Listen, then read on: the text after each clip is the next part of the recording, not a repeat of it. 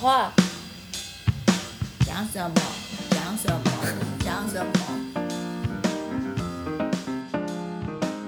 那这样子你就拿到了你的博士学位，在美国，然后甚至还拿到了第二份奖学金哦，可以支持你在呃前面这份奖学金结束了之后的生活。这个可见非常优秀。你的博士一共念了多久啊？你刚刚说四到六年，你花了多久的时间？我念了五年半，哦你就留下来工作了吗？呃，就人生有一些不一样的抉择。就我本来想要去美国的时候，我的想法就比较简单，就说：哎，我去美国，那我念完博士学位要干嘛？我来台湾好了，因为我真的很喜欢吃，我很喜欢台湾，我常常回家，所以我就说，那我念完就回台湾呐、所以我去美国之前，我是抱持着这样的主意的，就是念完学位之后我要回来台湾。你那时候有留职停薪之类的吗？我一开始是有留职停薪，但是就是去念博士，你就会想说要回来台湾的大学啦。所以其实你那时候是想说就回来台湾。那当然中间我也有想过说，其实我是很喜欢跟学生工作，而且你在美国你有实际学了很多的理论，你再回过头检视自己以前跟学生工作的经验，你会觉得说啊，那我知道我现在可以怎么做得更好。所以你其实也会想要回去跟学生工作，但是就是要回台湾。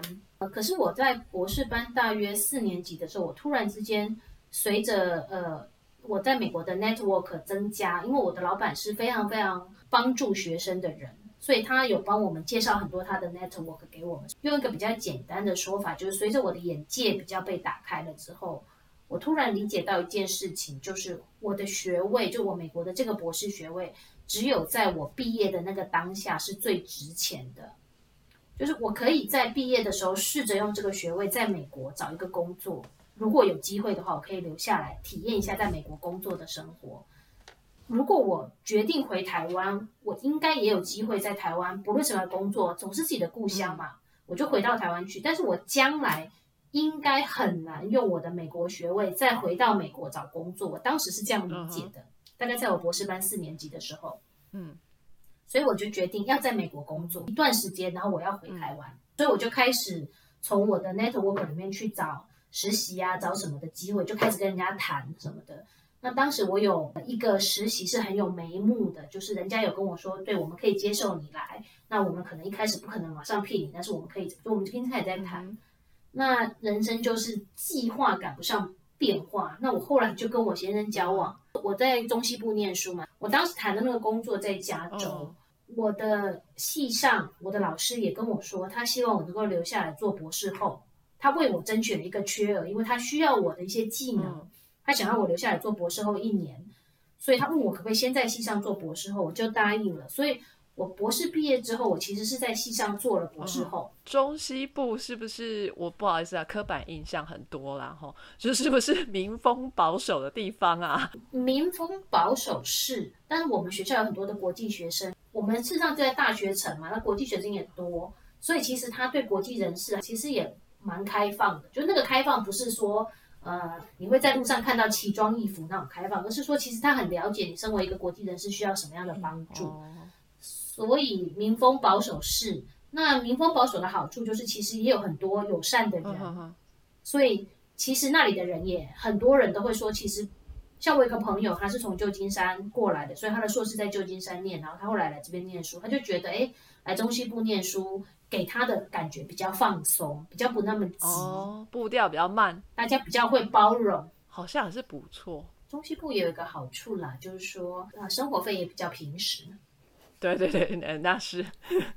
所以你就留下来当博士后又一次。我不是文组的，所以我不知道文组的博士后是做什么，还是也是做跟博士研究差不多的事情吗？当时我的博士后也是协助老师做某一个计划专案的资料。我们因为有学生营队，所以我们学生营队需要管理。那当时我有这样的一个经验了，所以呃，我们老师也是请我来管理这个学生营队，然后把他们的资料整建起来，所以是建一个资料库这样子。你的指导老师有给你一些往学术界发展的机会吗？有，可是就我的时间顺序其实这样，就我的老师帮我争取到博士后之后，就希望我能够留在那边当一年的博士后。我当时男朋友后来的先生，我们要来荷兰做博士后，所以我们就有结婚的计划等等。所以我博士后后来做了八个月，就我跟我的老老师说，我只能做八个月，因为我要离开这样。那我老师也也 OK，呃，我的老板是给我们在美国非常非常多的协助，呃，就是如果你要去学界的话，我很多同学就同一个博士班、同一个方案、同一个师门的同学，现在都在学界，就还很多在学界。那因为我们是做教育工作，你所谓的回到业界，也有人回到业界，但是回到业界就是你是回到中小学的教学现场，可能做呃学区督导啊，或者是教育教育局的长官这种工作，就是回到业界嘛。你也可以去私人的教育机构去做协助嘛，也是有。但是我们如果要去学界的话，我的老板是蛮支持的，那他也很大力的协助我。其实我的老板当时有安排我几个有可能要开缺的地方去跟人家聊聊，但是哦就我自己有一些生涯规划，所以当时没有很积极。你有看过在你的领域里头的这些博后们，呃，比如说做了很久的博后啊，或者一直没有升迁的机会啊，甚至不再从事博后，因为非常灰心丧志这种事情吗？呃，在人文社会科学，我必须说实在话，我们的经费是很少的。嗯你能够开出一个博后都非常的不容易。嗯我毕业的那一年，全栋大楼大概有七八个、八九十个都是教育类的方案吧。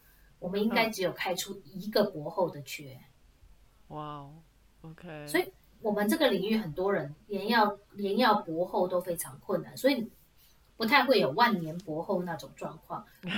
基本上来讲很难，基本上来讲很难。但是确实有一些人他做了博后，会做好几年，他可能是今天这个计划，然后做一做之后换另外一个计划。但是你说要做到超过三年以上，我自己的认知是比较少，比较少。那教育工作也会有一些缺额，是教育研究员，或者是他是属于工作而不是博后，但他其实做的工作又有点像博后的工作，比较算是介于正式研究员跟呃学生中间的一些过渡的工作，这种也是有一些的。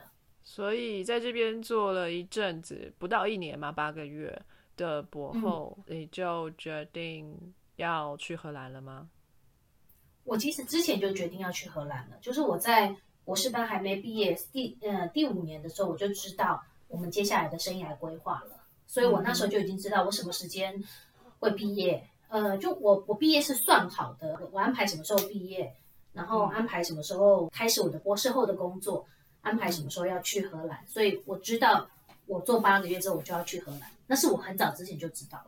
哎，你跟你先生是在他去荷兰之前就结婚了吗？对就在美国结婚的对对，啊，恭喜恭喜！那可是你们交往没有很久哎、哈哈哈哈哈。我们是认识很久的朋友，那我哦们交往的时间比较认真交往，到我们结婚就两年。哦，那也好一阵子哎。对呀、因为我们并不是他去荷兰之前就结婚的，我们是他去荷兰工作之后，他回美国我们才结婚。哦，因为他去，他从他毕业到去荷兰的时间也非常的短暂。你们现在是什么样的一个规划？对人生，就是你们以后要在哪里生活啊，这些东西，你们现在有规划？我们很想要有规划，但是疫情时代实在是打乱了所有计划。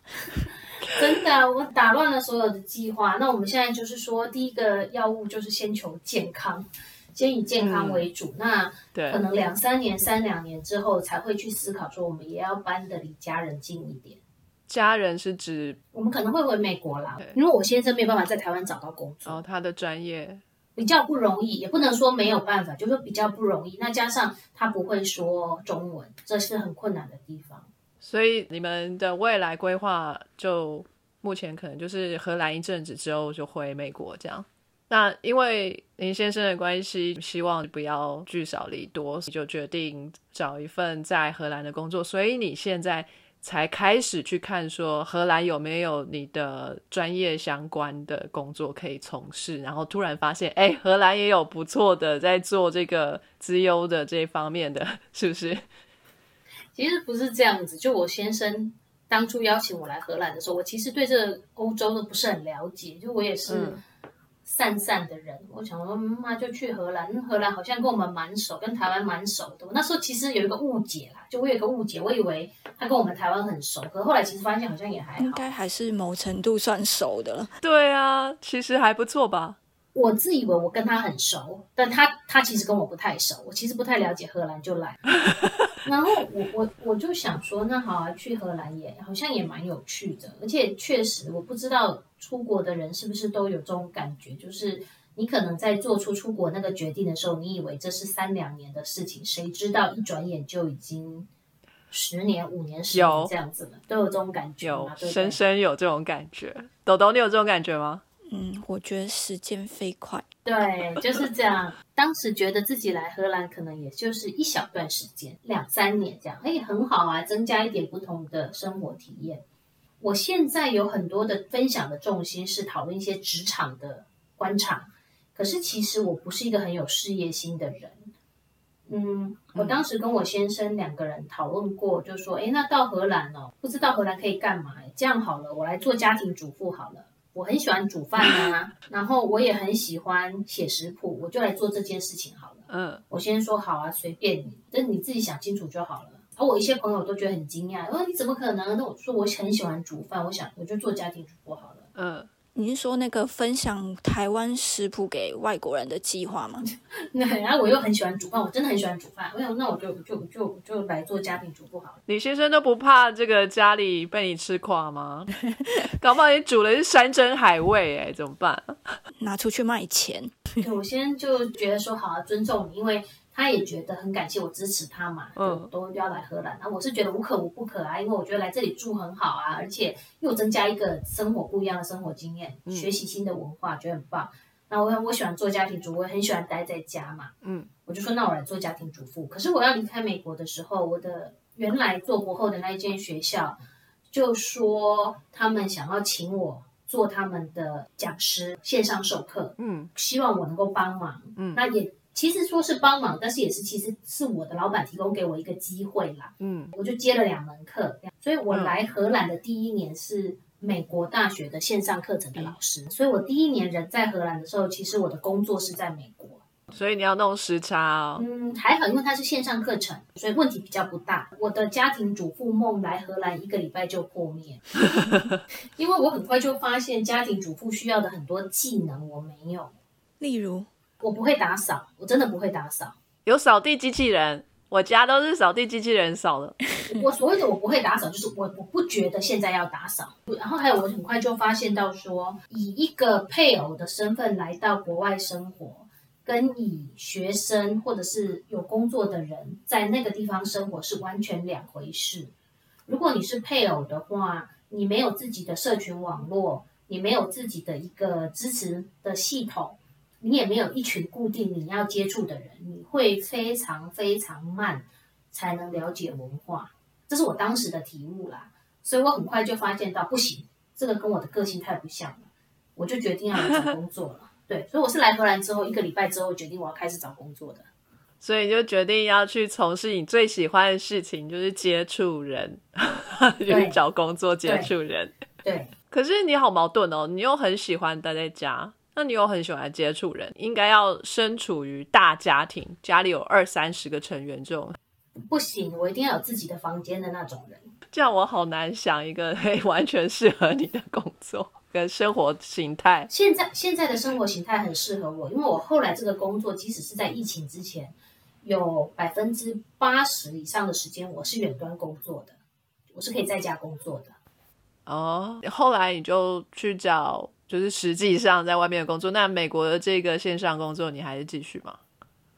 嗯，我第一年就是支援他们做讲师嘛，然后后来隔一年，那因为那个课不是每一年开，所以隔一年就没开课，然后再隔一年他又开课，他又请我回去教，所以我陆陆续续都有一直在帮美国那间学校兼课教教学，但是不是每一年。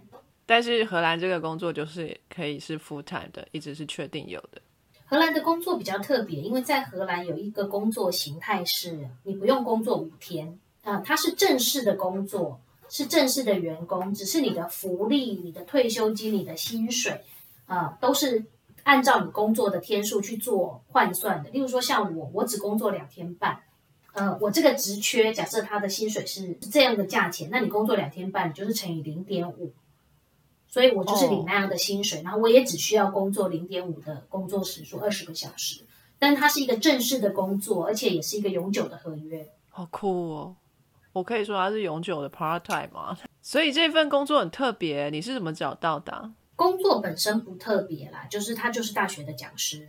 我怎么找到的？其实这个历程就蛮有趣的，因为我来荷兰的时候，我没有想要找工作，所以我也不认识荷兰任何的人，也没有 network。可是我后来要找工作的时候，我就想说，那怎么办呢？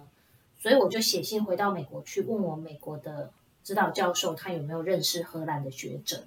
那他就给我一个名字，所以我就从那个名字去联系一些人。那同时，我想好像有认识一个女生，她在荷兰工作过，所以我就写信给他，他也在我们这个领域，我就写信给他，问他说：如果我在荷兰，我想要找我们这个领域的工作，我要找谁？跟谁联系？啊，他又给我另外一个名字，所以我就两条线分别去联系。其中有一条线就是我现在的工作。所以你现在这份工作，它是本来就已经在张贴真人启事了吗？没有，我这份工作是他们看到我觉得我很棒，要录取我做，不是啦。就他们当时要展开这个国际学程的计划，其实他们已经有一点点想法了，可是他们所有的人都还在做原来的学程，所以他们要找新的人手，可是他们也还没有想到他们要找谁，或者想要找什么样的人。那刚好真的是刚好，我当时搬到荷兰，他们也不认识我，我也不认识他们，我就去到那边，然后哎，大家聊一聊之后，相谈甚欢，所以他们就开了一个职缺，职缺给我。那我另外一条线，这是我其中一条线嘛，我另外一条线也是一模一样的状况，也是我人到了现场之后，我们相谈甚欢，然后他们决定要开一个职缺给我，但是另外那个职缺跟我的本行是接近但不完全相关，他真的就是做高等教育研究。他是研究高等教育里面 honorary program 的那一块，就是他们有一些学生会选一些比较进修的学程、荣誉学程那样子的，所以他就是在学校里面研究那个制度。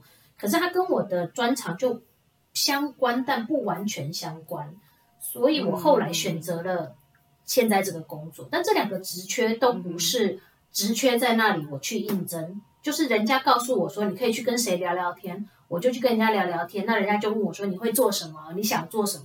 哎，我我这边的工作形态是这样。那如果是你，你想要做什么事情？那我就跟他们讲一讲我的想法啦，聊一聊，聊一聊，聊一聊之后，哎，就聊出了工作这样。所以我觉得我非常幸运。嗯，那你这份工作从事了多久啊？我从二零一六年搬来嘛，开始找工作，花了一段时间。来信啊，找到合适的对象联系。我找了大概六七个月，然后这个工作敲定。但是敲定之后，到开始工作又有一段时间，因为我前一个工作还没结束，所以对我这个工作已经要做了四年。那这四年当中，你大概可以看到荷兰的高等教育是什么样的一个状况？应该是说荷兰的整个教育体系，他们应该是像你刚刚说，从小学就很不一样，他们四岁就进小学了。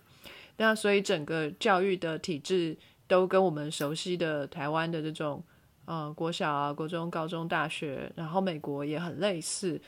呃，荷兰是不是非常的不一样？我觉得美国、荷兰、台湾都非常不一样。就是即使是我们常常说我们好像很像美国，其实也是差很多的。就是我们理解的美国，跟你实际去接触到、遇到的美国是差异非常大的。其实你说差异很大之下，荷兰的基本概念也蛮像的啊。他们也是一样，上完小学上中学，中学完高中，高中完大学。所以我觉得，嗯，应该说看你从什么角度去做比较吧。大范围，我觉得他们蛮像的。但是你比较一些细致的东西，当然就很不像。对，可以举个例子吗？举个例子，就是荷兰是没有学区的，也就是说。我家住在这边，那我对面就是一所小学。我的小孩不代表他就一定可以读那个小学。我的小孩在出生的时候，如果是热门的小学，我的小孩就要去排队了。所以有可能，有可能我们家对面的小学是我无法进去的小学，因为它是很好的小学，蒙特梭利的小学。这个制度看起来好像说，哎，怎么这么奇怪？可是它有一个很好的利益精神，就是说你不能够限制人民的这个选择，他可以有权利去选择他要什么学校。可是如果对于像我这样的移民来讲，我还是属于对教育有一些想法，然后我也很关注这些议题。对于像我这样的移民来说，这就是一个不好的制度。所以一个制度你怎么说它好或不好呢？就很难讲。为什么对移民来说是不好的？可能资讯不对等啊。我对是啊是啊，资讯不我可我的小孩可能就是我并不知道，我一出生我就得去排队。等我学到这个讯息的时候，可能我小孩已经两岁了。那我小孩去排队啊，这间也排不上，那间也排不上，就会有这个困难嘛。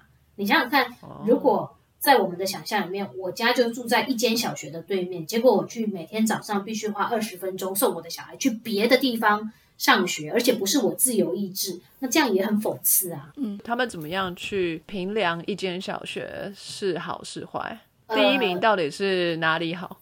总是有一些小学比较热门，例如说像我刚才以这间小学做举例，它本身是蒙特梭利小学，所以大家就会觉得，哎，蒙特梭利的理念是我们喜欢的，所以我喜欢这一间。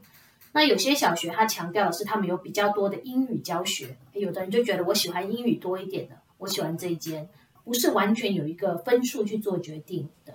比较多元一点，还是有挤破头的、啊？到底大家在挤什么？跟那个有名牌子的泡面比较有人买嘛。所以他们每个学校有一些特色。那他们确实也有一些学校会让你觉得，哦，家长的社经地位比较好，比较整齐，或者是比学校整体的气氛比较好，问题行为比较少。还是有一个附近家长会知道说，哦，这附近有十间小学，哪几间就是比较热门。但是你要说出它是不是因为什么单一的原因，就比较没有办法。但是你说每个小学这些热门的小学，它当然都有它自己的特色。像英国啊，比较厉害的中学啊，或者是我不知道小学有没有啦，那就是说那一些中学会用贵族的这种教育方式去教育小孩，然后从这个学校毕业的都都是首相啊、王子啊吼之类的，荷兰没有这样子。所以没有用校友来 judge 这一间学校的好坏。荷兰的小孩子在十二岁的时候就要参加全国性的测验，嗯，透过全国性的测验的分数以及所谓的老师推荐，其实他们十二岁就分流了，嗯也就是他们会分到四个不同等级的学校，嗯啊、所谓的升学呃研究型的或者是比较职业取向的，所以他们的学校在国中阶段已经有阶层。有点类似像我们古早的台湾这样，就其实他国中就已经有分能力分班，对对对对，能力分项，对啊，他们系统里面就有这样，公立教育就已经是分流。所以他们会有阶级的感觉吗？还是他们都平等看待？我觉得荷兰是还不错，蛮平等的一个国家。但是你说小孩子在不同的学校这么早就分流，很多人还是会觉得，哎，小孩念以升学为主的学校还不错，这样子。就前两类啦，英国还是还蛮阶级制的，就是他不讲，表面上没讲，但是私底下大家都有这种感觉，就是从你的，仪表谈吐，他就开始 judge 你这个人了。我觉得英国确实听起来好像是这样。那我觉得荷兰其实没有什么阶级，那它当然也是有精英制，或者是也是有按照钱或收入去分。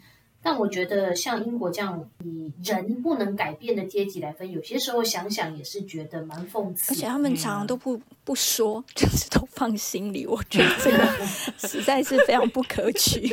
真的都按着来，他嘴巴说我们不歧视，那个表里不一哈，这个是英国专门的。好啦，反正这是我刻板印象。刚刚听说就是你宝宝已经三岁了嘛，对，就是在荷兰出生的吗？是所以在荷兰生宝宝就是荷兰人吗？那是属地主义吗？不是荷兰不是属地主义，美国是属地主义。但是如果你父亲或母亲其中一方是美国人，可以申请美国护照。那台湾的话，你也可以申请台湾护照，因为我们是属人主义。OK，所以他两个都有。会不会还是有第三个选择？荷兰吗？对啊，因为好像在法国是要等他长大之后，他可以决定。我不是很确定这些细节了，但是因为我们至少现在还没有说哦，我们就是定居荷兰、移居荷兰的打算，确定永久要在这边，所以我们就比较没有考虑到这个选项。因为我同事就是他从外国来的，就会说，哎，他其实是在法国出生，当初他父母就是来到法国，然后就当时因为怎样怎样又中途离开了，但是他后来人长大之后又回来，但是他就说，因为当时他父母没有帮他怎么样怎么样，所以他现在没有办法选择法国，要不然他也有机会去选择法国国籍。之前有二次大战还是什么时候大战的时候，英国派出一些军队去到其他的国家，然后有些士兵就在那些其他国家留下来没有回来，可是他们的子孙。说哦，他们阿周阿妈本来是英国人，他们其实从来就没有来过英国，但是可以来到英国来 claim 他的身份，就直接就变英国人，也有这种事。好，没关系，太复杂了。好，Anyway，哎，那你有打算要让小孩在荷兰上学吗？受教育？他现在是在荷兰上学受教育啊，因为我们都只有工作，双薪家庭，所以他很小就有去学前班。就是呃，很小就有去托婴中心这样子。哎，荷兰托婴中心会教小朋友说荷兰话吗？看你去哪一种托婴中心。那他去的那个托婴中心是荷兰语的托婴中心，所以他就是说荷语。哇，好帅哦！OK，所以他真的会说三种语言啊？应该是算，但是因为我自己不会说荷兰语，我知道他会说荷兰语，因为老师都说他会说，但是我其实不太知道他的程度到什么。怎么样？其实应该蛮好的。我之前有去 baby sitting 的时候，那个妹妹也是大概三岁，然后开始去学校，然后之后她的那个发文能力就急剧增长，说的停不下来。然后她妈妈其实就想要让她练中文啊，就是跟她女儿说：“哎，你要跟姐姐讲中文。”然后就会说：“姐姐听得懂发文。” 好皮呀！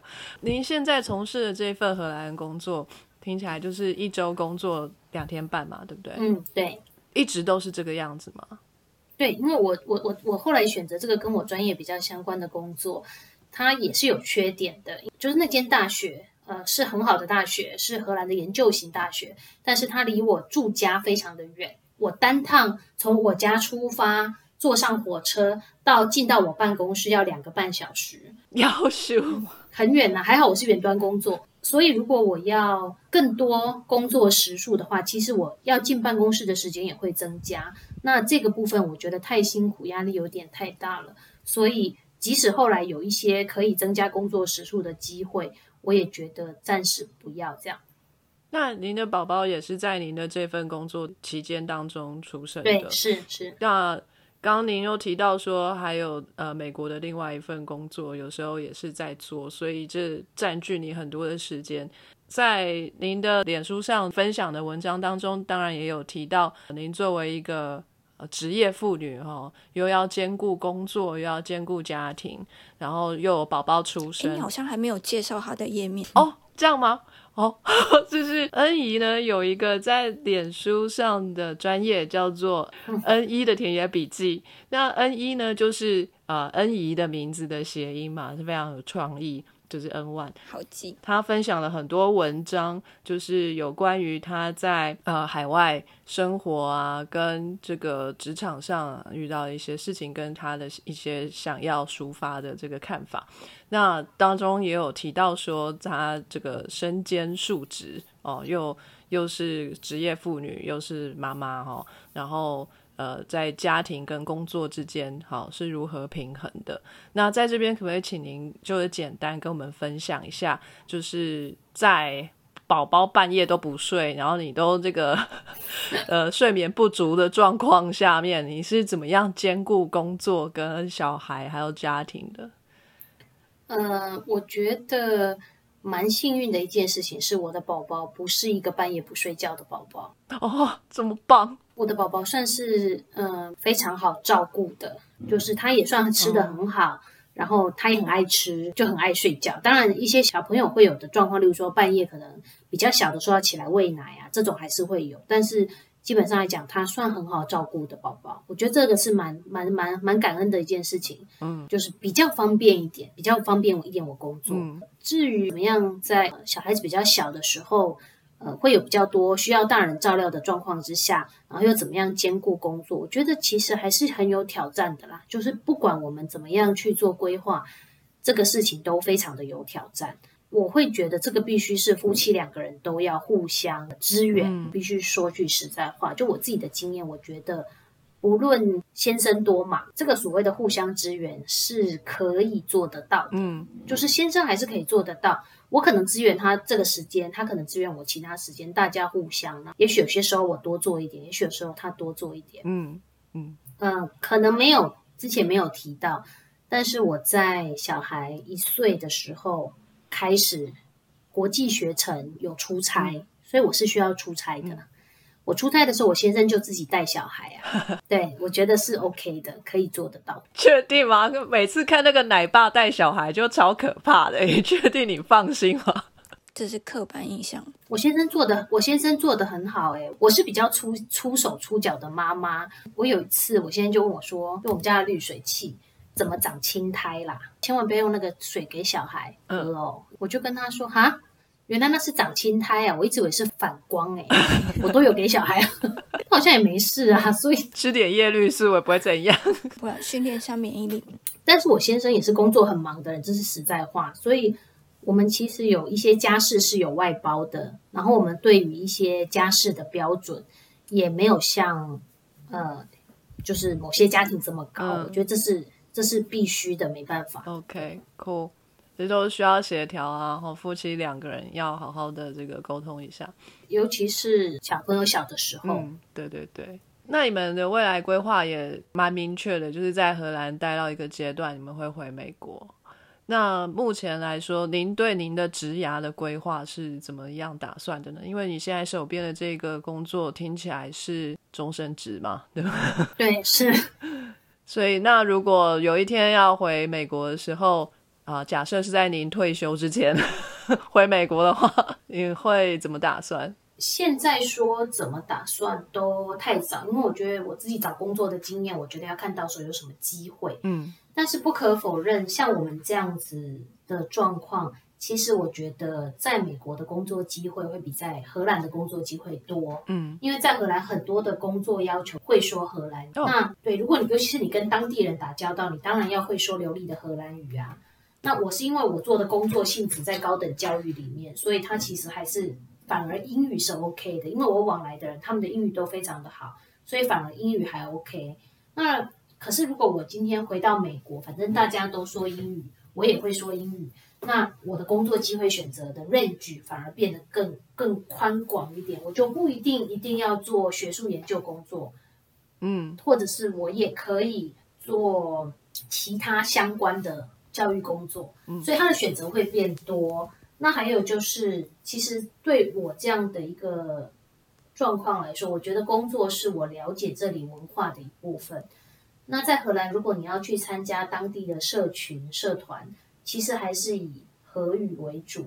嗯，所以如果回到美国。要去参加当地的社群啊，或社团啊，或者是学习一些事情，也比较有机会。嗯，所以还是要看当时人在哪个环境当中，才比较会去思考要做什么样的工作。但是如果可以的话，我当然会希望能够有一个稳定的，那不要说稳定，就是能够有个工作，可以让我透过呃。职场这件事情来继续了解这个文化。哎，我以为荷兰就是英语的普遍性很高，哎，很高，英语的普遍性很高。但是这里的呃日常互动，他还是要说荷兰语啊，小学啊，嗯，哦，或者是说呃商家，他还是荷兰语为主啊。哦，以外国人士、外籍人士来说的话，换个角度想，甚至这变成我们的弱势了。因为如果一个工作，他想说：“哎，我这个工作要用英语，那他也可以聘一个荷兰人呐，因为一个荷兰人可以说良好的荷兰语跟英语。你是一个外国人，你只会说英语，那其实不见得对你最有利。你必须要在专业能力上面突出到某个程度。”嗯，或者是说，哎，也许这个环境是比较国际化的环境，你才不会受限于你的荷兰语。我都不知道原来荷兰语这么重要，我以为在荷兰就好像台语这样，就是你不会也没关系。没有没有，还是要会。哦，好吧，好，那我们节目呢，总是最后也会问我们的来宾一个问题，就是呃，如果今天有一个研究生就非常的迷惘，这样就说不知道毕业之后可以干嘛，因为。呃，在我个人是研究生的这个生涯里面呢，我被灌输了一个观念，就是毕业之后呢，不是往学界、往教授那条路走，呃，那就是出去业界，就是比如说我的话，就是去药厂工作，没有其他的路走了，你就是这两条选一条。那如果有一个学生就很迷惘呢，跟你说，呃，其实我两者都不想要。可是我也不知道我以后可以干嘛。我都已经念到这么高了，我还有什么其他的路可以选吗？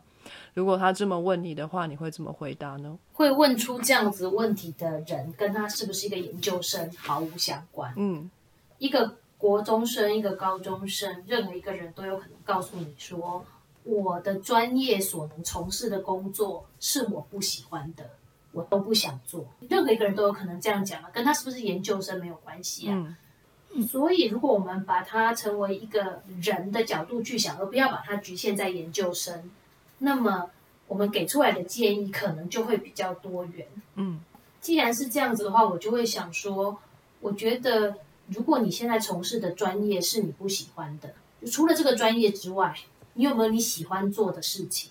你喜欢做的事情能不能够成为一个谋生的管道？如果你喜欢做的事情是你没有办法靠那个而独立生活，有没有可能你可以某一种程度的以你现在的专业去做一个不要那么累的工作，但是你可以有时间来发展你的兴趣。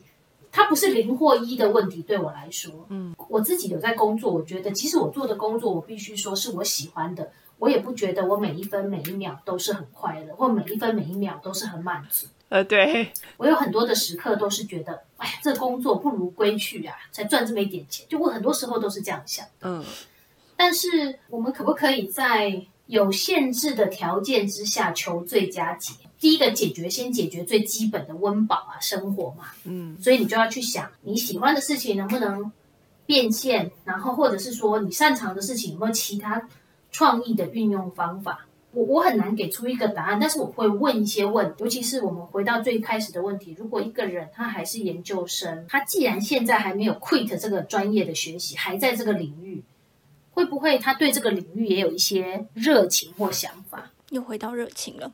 对啊，当一个研究生他说出这样子的话的时候，其实应该是说他心目中有一个理想的状态，那他觉得自己达不到，所以其实也可以大家来聊一聊，那你理想中的状态是怎么样子？其实可能就是还没有看很清楚，说自己心里到底想要的是什么吧。有时候是不是可以反过来说，就是会不会他们看得太清楚、太单一了？就是他决定就是要这样，然后他现在知道自己做不到，所以他说：“那我就不要了。”可是其实，在你一定要的那样子到不要之间是一个光谱嘛，它还是有很多的选择。我可以说，我的人生目标就是进到知名的大学，就是每个人一听都很想要什么耶鲁啊、哈佛做呃教授，然后有一间大办公室。